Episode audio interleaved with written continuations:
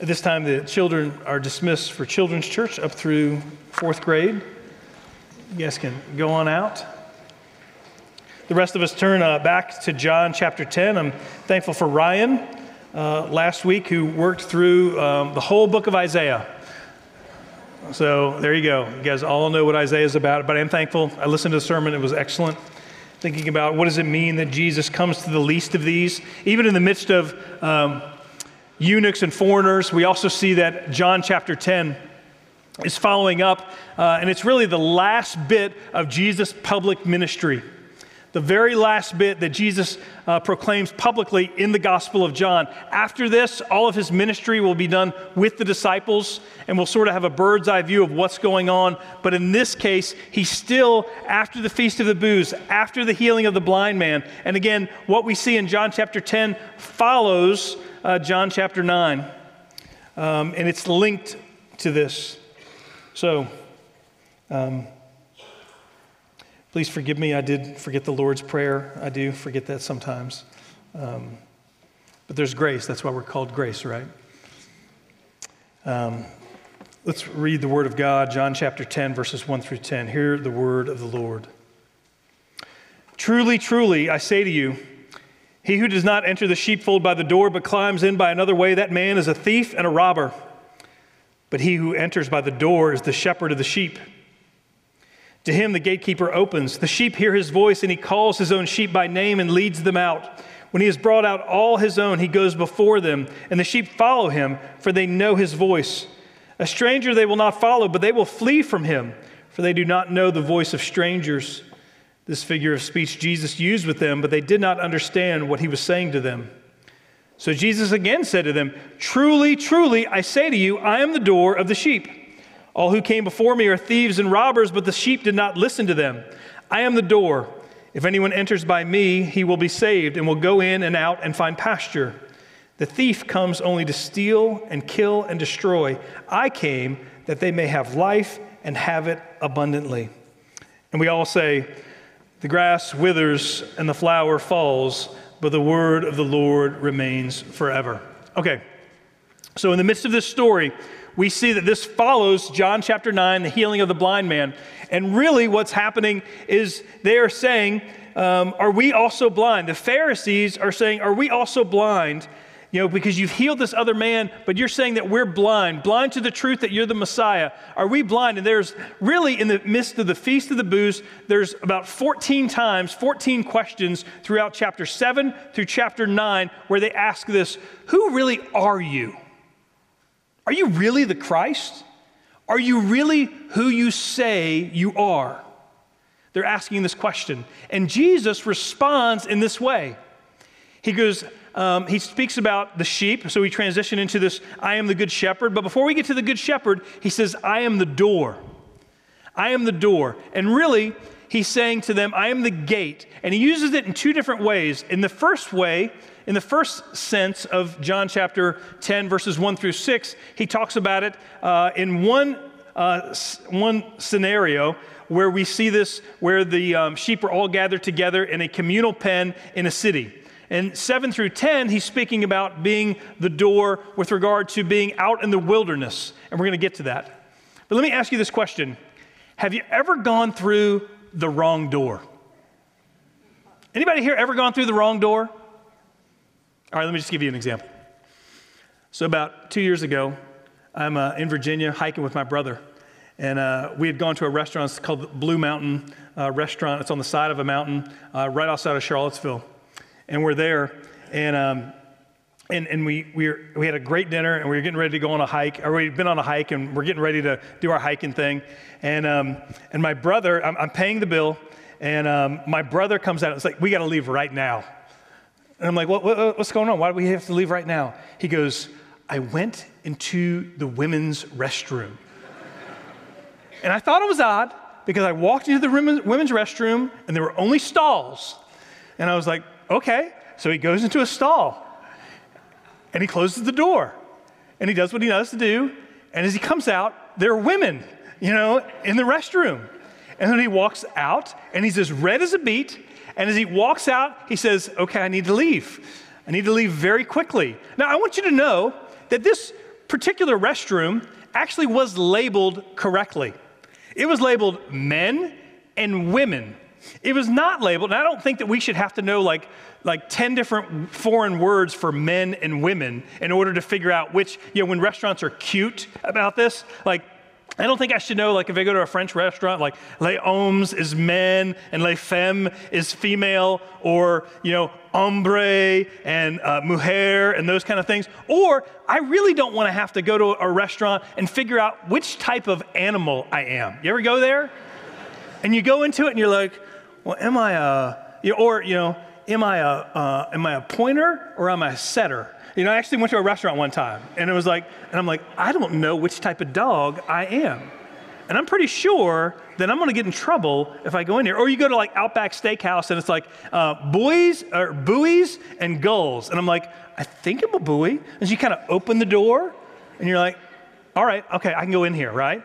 You guys have all, anybody here, um, I mean, come on, I, you guys are laughing because you know this is true, right? I mean, like you've walked in the wrong restroom and you've immediately turned around and left. Now, in the same way, I say this because I think the Pharisees are trying to figure this out. They're trying to figure out which door should we walk into. And Jesus uses this analogy, and he uses this analogy in, in, in a brilliant way because he, he, he um, migrates from the healing of the blind man to shepherd agrarian uh, allegory. And what we're celebrating from John chapter 7 through chapter 10, what we're speaking of is the Festival of Booths. And the Festival of Booths is a celebration that God took care of his people. So they would come together, they would go to Jerusalem, they would build tents, and what they're remembering is this is that God led them. God led them as a shepherd through the wilderness wanderings. He led them like a shepherd, and he led them to the promised land. And so, as the people are now ending the festival of booths, they're reminded of the provision of God.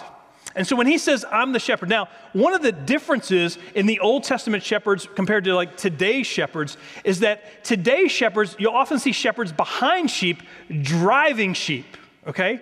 Driving sheep along. In the Old Testament, what Jesus is saying is a shepherd, a good shepherd, would be leading his sheep. He would be out in front of his sheep, and that they would be following him. He would draw them to himself. And so he changes the allegory here.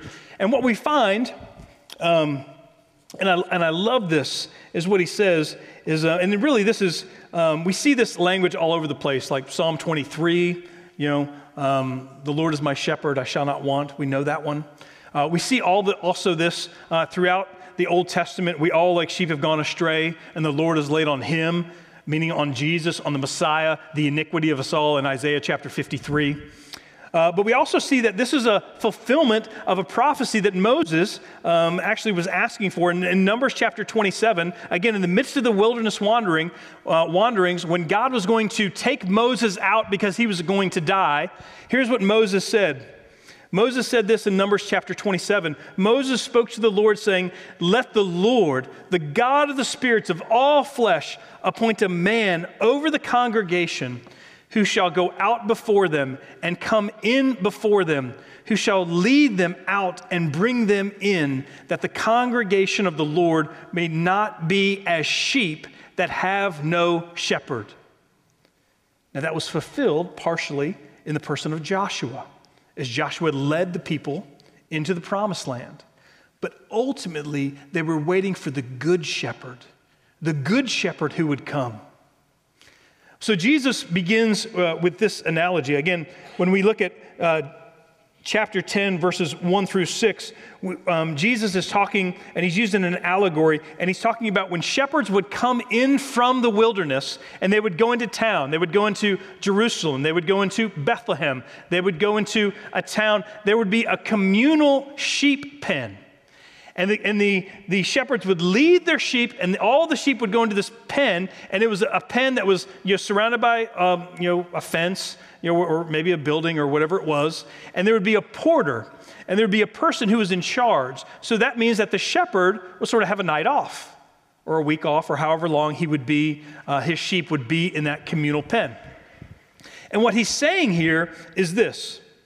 Um, he, he says this to them. He says, in the midst of this, and again, we see truly, truly, that happens twice here chapter 10, verse 1, and again in chapter 10, verse 7, where it says, truly, truly, and again 25 times in the Gospel of John, when Jesus says, truly, truly, he's saying, take note, I'm about to say something very significant about myself that you need to know. Truly, truly. He says, truly, truly, I say to you, he who does not enter the sheepfold by the door, but climbs in by another way, that man is a thief and a robber. But he who enters by the door is the shepherd of the sheep. To him the gatekeeper opens. Now, what he's saying to the Pharisees who had just asked him in verse 40 of chapter 9, when they say, Are we also blind? And Jesus said to them, If you were blind, you would have no guilt, but now that you say we see, your guilt remains. Truly, truly. Again, um, the chapter divisions within your Bible were not there originally. They're there so that we can understand how to get to places in the Bible. So, following up on that, what he's saying is, you guys are thieves and robbers. You are entering the, the pen by another door. And he says to them, you know, and again, the difference between a thief and a robber a thief is someone who does it stealthily, who tries to make as little noise as possible but to take away that which is not his. A robber is one who takes by violence and force. That's the difference. That's the, the distinguishing characteristics of thieves and robbers. And what he's saying is, you shepherds of Israel, you are thieves and robbers. Whether you do it uh, quietly, you are stealing the peace away from people. You are stealing away the joy that God has for them. Or maybe you're doing it um, in a way that is actually more physical or that is more confrontational, and you're actually hurting people. Again, you know, in, in the midst of you know, the Gospel of John, we actually see this. Um, it's illustrated when you think about the woman caught in adultery in, in chapter 8 you know, where they actually planned, the Pharisees brought a woman and were actually getting ready to stone her for her sin. But Jesus is saying that, but he who enters by the door is the shepherd of the sheep. To him, the gatekeeper opens. Now, in this uh, section of scripture, the gatekeeper represents God the Father. So, God the Father has assembled the sheep of Israel, and what Jesus is saying is the, the shepherd enters in through the gate, and the porter, God the Father, actually says, Yes, he confirms that this is the shepherd. Now, that's what we see in this particular passage. To him, the gatekeeper opens, the sheep hear his voice. Get this the sheep hear his voice and he calls his own sheep by name and leads them out. You see, Jesus not only goes through the door because he's the good shepherd, but Jesus goes through the door at the will of the porter who allows him in. And then what he does is he calls his sheep. Now, think about this. Think about you have, you know, tens, hundreds, thousands of sheep there, right? And they're all intermingling, okay? And what Jesus does is he begins to call his sheep by name. He calls them out. And so, how do the sheep know who their shepherd is? They know his voice because they've been listening to his voice in the wilderness since the day they were born.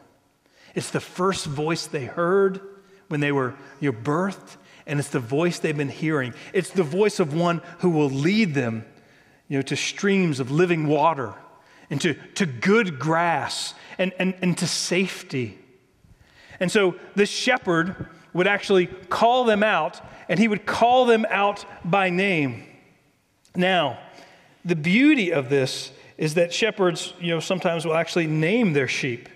You know, and, and we think about, you know, naming some of the sheep, and we certainly all have names. But sometimes it would be like, you know, long ears or, you know, short ears or, you know, always lost, or, you know, that, that almost sounds like Indian names, right? You know, as, as these sheep, you know, are, are, are around.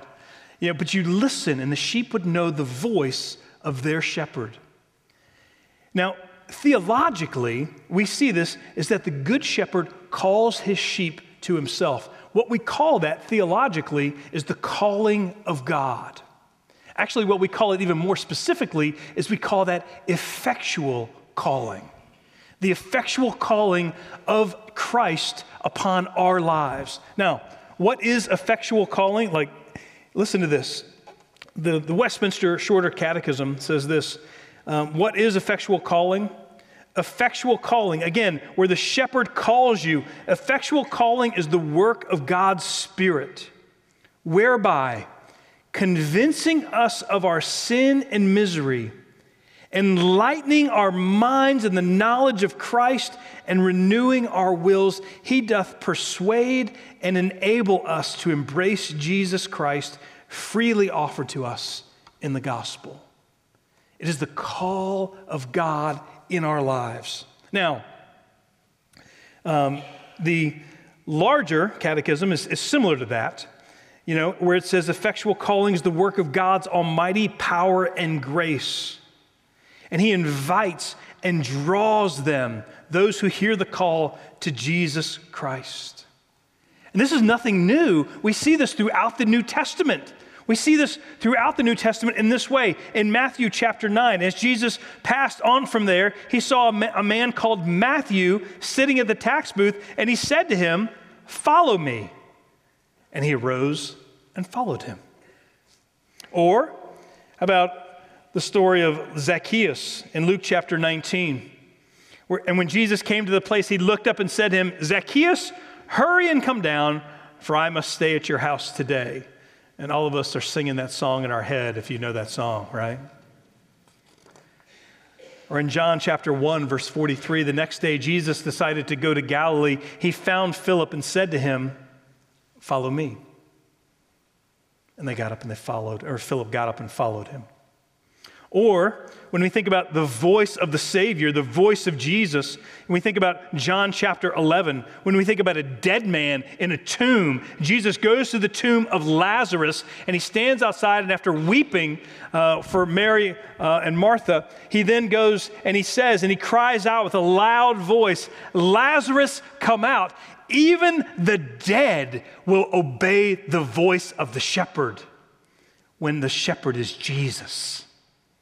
That's the call of God. Really, that's the call of God that takes place in our own lives when we're dead in our own sin and transgressions, and the call of God comes and it says, George, follow me. I'm going to follow him. You see, Jesus knows us each by name.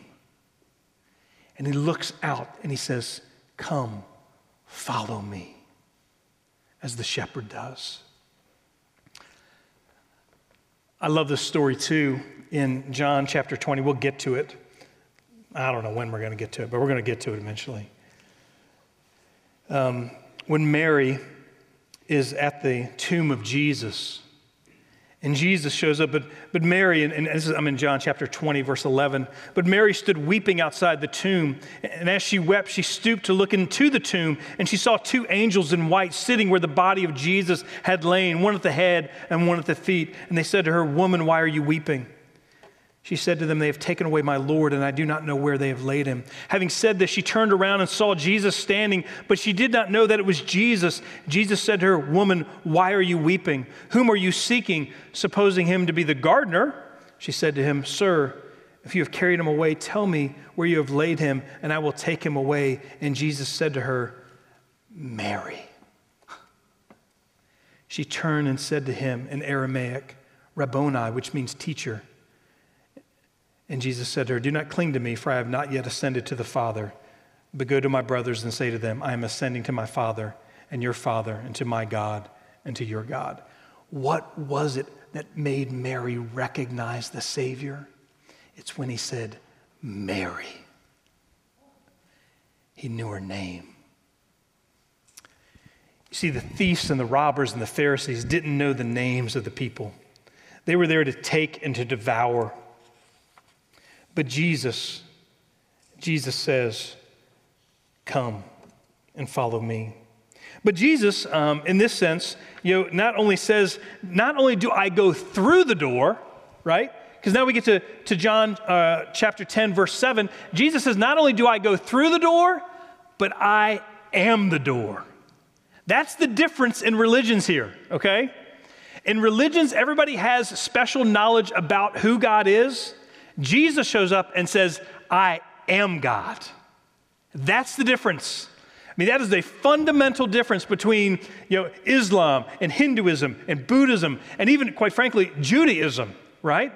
Even though we're based upon Judaism, Christianity is when Jesus says, Not only do I go through the door, because you know, Moses might have gone through the door for the sheep, but Jesus says, I am the door.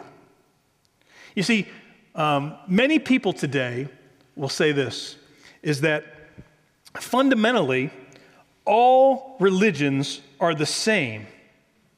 It's just that um, externally, they look a little bit different, okay? We'll, we'll say that. You know, like, they, they, but we would say this, rather, is that all religions look similar in some sense, that they have an assembly, but fundamentally, we are different because of Jesus. Jesus makes a huge difference because he is alive and he is the door. And again, this is one of the, the great I am statements. He says, I don't have special knowledge about the door, I am the door. When um, G.K. when G. Campbell Morgan um, was traveling across the Atlantic. Now, G. Campbell Morgan was the um, predecessor to Martyn Lloyd-Jones. Uh, he was traveling across the Atlantic, this is like in the early 1900s, on a steamer. And he noticed that among the passengers was Sir George Adam Smith, the most famous Old Testament scholar at the time. The greatest preacher of the day, Morgan, and the greatest Old Testament scholar, Smith, had a great time as they traveled together. Morgan said that among the tales Sir George told of the East was this one. So, Sir George had spent time in Israel, uh, spent time in the Jordan Valley. And he says this he says, he was one day traveling with a guide and came across a shepherd and his sheep. And he fell into conversation with him. The man showed him the fold into which the sheep were led at night the fold, it consisted of four walls with a way in. Sir George said to him, That is where they go at night. Yes, said the shepherd, and when they are in there, they are perfectly safe. But there is no door, said Sir George. I am the door, said the shepherd.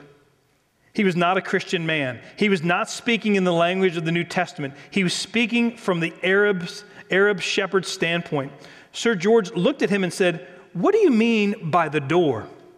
Said the shepherd, When the light has gone and all the sheep are inside, I lie in the open space, and no sheep ever goes out but across my body, and no wolf comes in unless he crosses my body. I am the door. That's what Jesus is saying.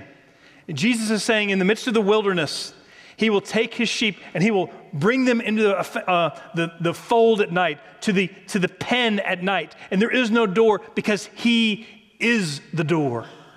And if you are called by him and you are drawn into the sheep pen, then he is your protector. You see, a door, what do we use a door for?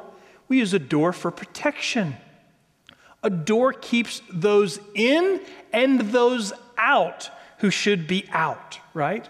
I mean, this is where we, we think about um, you know, Jesus uh, being, you know, and, and, really I think about Jesus in, in Matthew chapter 7, where he says, you know, that he is the firm foundation. And when the storms of life will swirl around us, uh, we can stand firmly on him rather than on the shifting sands of men. I really think that the three little pigs was actually based upon that story. You know, when the wolves come and they howl, they can't come against the little pig who had a brick house because the foundation and the walls were firm and secure. But the door that we see, the door is Jesus. You see, Jesus is the door, He is a protector. He is our King who subdues all of His and our enemies, and we are safe with the guard at the door. Sometimes we just want to know, and I think about this. Uh, there's th- three ways that we see this um, in John chapter 10. The first is that Jesus is the door, and the door is the protector for us. Notice what it says here in verse 9. He says, All who came, in verse 8, he says, All who came before me are thieves and robbers, but the sheep did not listen to them. I am the door. If anyone enters by me, he will be saved and will go in and out and find pasture. Now, this idea of salvation, this idea of, of being saved and protected. I mean, sometimes, I mean, quite frankly, when we think about the gospel message, what does Jesus bring to us? He brings about protection. Um, I think many of us long to have the protection of another over top of us. When you're, you're a small child, uh, again, I've said this before, when you're, when you're ill, when you're sick, you just want your mom and dad to be near you. You might even sleep um, on, I, I remember um, when our kids were sick sometimes, we would actually bring their mattress into our bedroom and we would allow our kids to sleep on the mattress basically next to our beds. And they just wanted to be close to us because in the midst of fear, you just want to be protected or you want to know that you're not alone. Sometimes when, when people go to the hospital or have to have surgery, um, and I'll, I'll go there and, and, and visit them prior to it, and, and they just, there's, there's fear because they just feel alone. You see, what Jesus does is he protects us, He is the door. So the wolves can't come in to get us. And then what's beautiful about it is He's also the door because He doesn't allow any of the sheep to go out unless He knows it's safe or that He'll be with them to guide them. But not only does He protect us, we also see this. It says this in the thief. Um, I am the door. If anyone enters by me, he will be saved. It's this idea of salvation. And Jesus is the one through which we enter into salvation. And I want you to think about this for a second. You are saved if you have come in Christ. Pl- your place in eternity is secure because of what Jesus did for you. There is a sure and certain place that brings us, or a person that brings us to a place of peace. And this is what Jesus does. He saves us. Um, as a matter of fact, we think about this, and, when the curtain in the temple was torn in two, because when Jesus died, that temple that separated the Holy of Holies from the inner chamber was torn in two from top to bottom. It's an unusual tear. It would never happen. It had to be miraculous. And when that temple, when the Holy of Holies curtain was torn in two, and we read about it at the, you know, in, in Luke chapter, you know, 23 or at the end of Mark, it says it was torn in two, and the curtain of the temple was torn in two when Jesus, calling out with a loud voice, said, Father, into your hands I commit my spirit. And essentially, he says, It is finished. What he means by that is we are saved. We are saved from the wrath of God, from the righteous wrath of God for all of our sins. And that curtain, which was the dividing point between a holy God and a sinful people, was torn in two, and that every person is able to have a reconciled relationship with God the Father through Jesus the Son. You see, there's, there's great salvation that occurs. If you go in through Christ, you are reconciled to the Father. You know, some people will say at times that all ways lead to God. All religions lead to God. And I'm here to say, yeah, that's true. But only one door leads to peace with God. Only one way leads to a reconciled relation. See, all religions will ultimately lead to the Father. And all those other religions say you must pay for your sins. But Christianity says Jesus has paid for our sins in our place. We call that substitutionary atonement, penal substitutionary atonement. That's what we believe. You see, Jesus is the only door. He's the only way in. And that salvation that we see, who, who can get it? Who can get that salvation? Notice what it says it says, um, anyone if anyone enters by me, meaning that all people can come, young or old, rich or poor, probably not so many rich, but a lot of poor, male or female, slave or free, Jew or Gentile, KU or K State fans, even Mizzou fans. They can all come. Anyone anyone can come to the Father through the gate known as Jesus. That's called the free offer of the gospel. That's the beauty of the free offer of the gospel. But, but I, I want you to see this too. You know, there's also in, in, in verse 10, there's this idea of the thief comes, um, the thief comes only to steal and kill and destroy. I came that they may have life and have it abundantly. Have life and have it abundantly. what does that mean? That means that when you go through the door of Jesus, there's this idea of abundant life. And that is a huge theme that, that we track throughout the Gospel of John.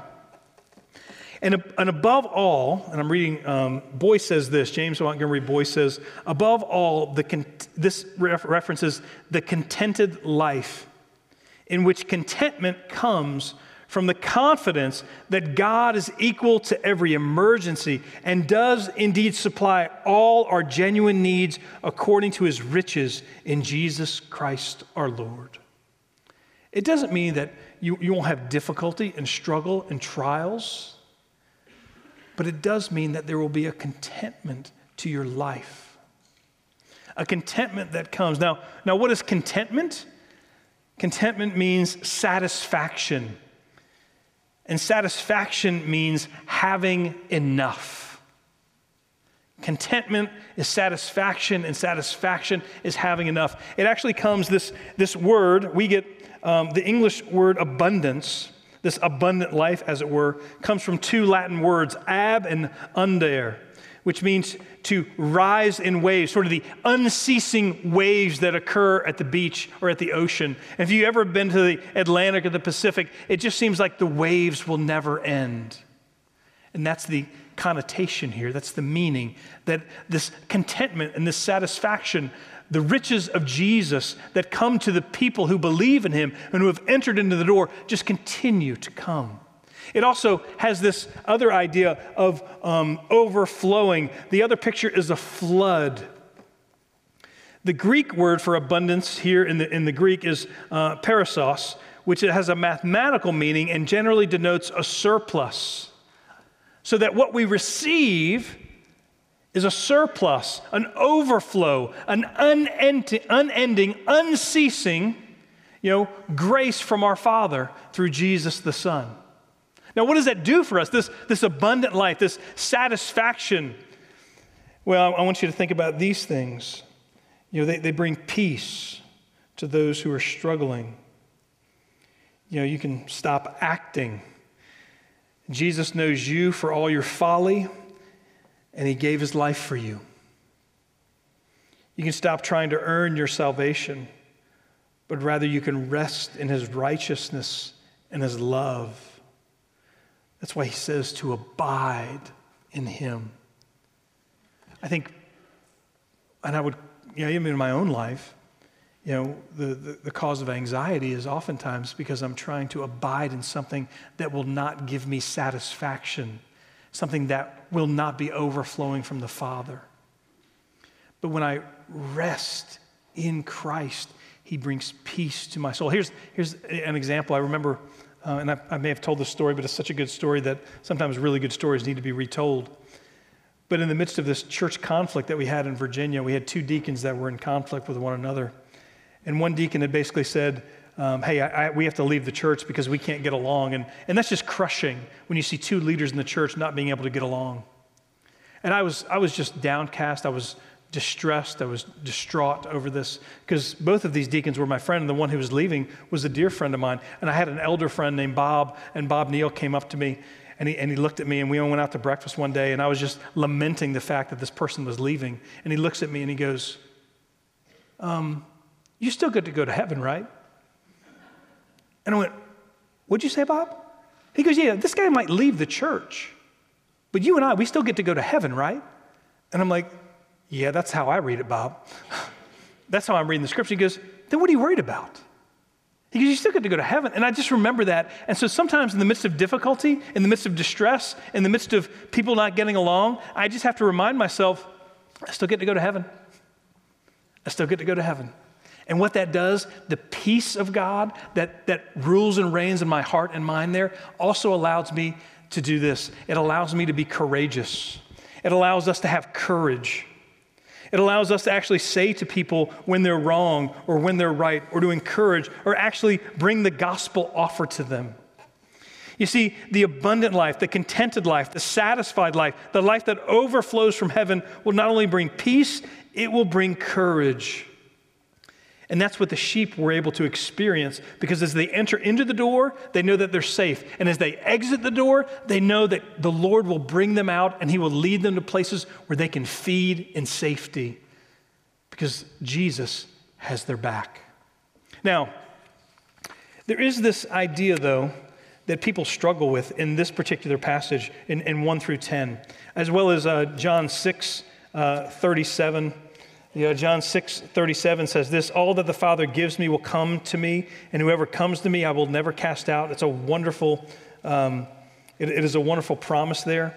But some people will sort of get their, their mind wrapped around the axle or their heart wrapped around the axle of their mind, thinking, well, like, am I called by God? Have, does Jesus know me by name? Has he called me to himself? And yet, at the same time, I see in John 10, we also see that if anyone comes through the gate, that they're saved. So which is it? Am I, am I called by God? Or does anyone who comes, are they saved? And we would say, yes. We would say yes. We would say that are, does God call people to himself? Absolutely. Why do we believe that? Because it's written in your Bibles. You know, one of the, the biggest issues that I get uh, as people come into the church, you know, is they're like, what's the difference between Presbyterianism and whatever else it might be, right? And oftentimes, what I have to go into is like, well, we believe in um, a calling of God. We believe in predestination. They're like, whoa, whoa, you believe in predestination? Yes, if you're a biblical Christian, you believe in predestination. The word is all over your Bible, it's everywhere. You have to address it. But then people get upset because they're like, yeah, but, but does God call everybody? Is the offer the gospel to everyone? I'm like, yes, the free offer of the gospel is to everyone. Well, is everybody called by name? I don't know. I don't think so. It doesn't seem like everybody's called. He calls people by name. Well, how does that work itself out? I don't know. You're like, I don't know these things. I just do the best I can from the Bible that I'm given, right? And some people will say, well, I don't believe in predestination. And I'm like, well, I don't, just because you don't like it doesn't mean it's not true, right? I don't like the fact that food has calories in it. And yet, I'll tell you that if I continue to consume Reese peanut butter Easter eggs, I will consume calories that will make me have to buy pants and other things, right? Just because you don't like it doesn't mean it's not true, right? Now, there's a story, and let me conclude with this story about a woman who was struggling with this idea of effectual calling and the free offer of the gospel. How does it work itself out? And James Boice tells this story of a woman at 10th Pres, and that's a church in Philadelphia, in our denomination actually, who was riddled with doubt. And the pastor at this church at the time was his predecessor named Donald Grey Barnhouse. And Donald Grey Barnhouse, he was talking about the cross and of the need to believe on the Christ who died upon it. And the woman I am talking about was not a Christian. She, and, and um, this is Boice telling the story. She had been raised in a religious home and had heard about Jesus. She had heard about the cross, but she did not understand these things and therefore obviously had never actually trusted in Jesus for her salvation. In order to make clear that for salvation, only belief in Jesus is necessary, Barnhouse said this. He goes, Imagine the cross has a door in it. And imagine that's a, you know, much bigger cross, right? But the cross has a door in it. And all you are asked to do is to go through. On one side, the side facing you, there is written an invitation whoever will may come. You stand there with your sin upon you and wonder if you should enter or not. Finally, you do. And as you do, the burden of your sin drops away. You are safe and free. Joyfully, you then turn around and see written on the backside of the cross, through which you have now entered the words, chosen in him before the foundation of the world. Barnhouse then invited those who were listening to enter in. This woman later said that this was the first time in her life that she had really understood what it meant to be a Christian. And that in understanding it, she had believed. She believed right there in that church at that moment. She entered into the door. Moreover, the rest of her life bore witness to the fact that a great change had occurred and that she was God's child.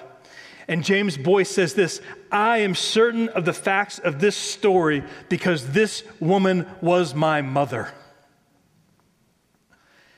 She entered in by the gate and she goes, I now have peace and courage, and I have a good shepherd. One of the things that we see is that Jesus invites all those who trust and believe in him, who have entered into the gate, who have come in to partake of this meal. You see, Jesus gives us signs and symbols, and we, we celebrated baptism, but we also get to celebrate the Lord's Supper. And, he, rep, and this bread represents his body broken for you. This cup represents his blood shed for the forgiveness of sins. And, brothers and sisters, if you have, if you have entered into the gate, if you know that He is the Good Shepherd and that He knows you by name, then you are invited to come and partake of this meal. And this is to made. Um, this is meant to whet our appetites for heaven. See, this is just an appetizer for the great wedding feast of the Lamb, when we will all be with Jesus forever, and we will feast, feast with Jesus. The words of institution are found in 1 Corinthians chapter 11. The Apostle Paul says, I received from the Lord what I also delivered to you that the Lord Jesus, on the night when he was betrayed, took bread, and when he had given thanks, he broke it and said, This is my body, which is for you. Do this in remembrance of me. In the same way, also, he took the cup after supper, saying, This cup is the new covenant in my blood. Do this as often as you drink it in remembrance of me. For as often as you eat this bread and drink the cup, you proclaim the Lord's death until he comes. Would you pray with me? Father in heaven, I pray, Lord, that you would set apart these elements from their common use. And yet, Father, you overflow spiritually upon us. Your means of grace, Father, they flow upon us and they restore our soul. They increase our faith. They renew our energy. Father, I pray, Lord, that you would help us, Father, as we partake, that we would know that you alone save and that you love us and you have given your life for us. Father, I pray that we would live lives as we enter into Jesus, that we would feast upon him, abide with him, and love him more than any other. Father, would you help us to remember? We pray all these things in Jesus' name. Amen.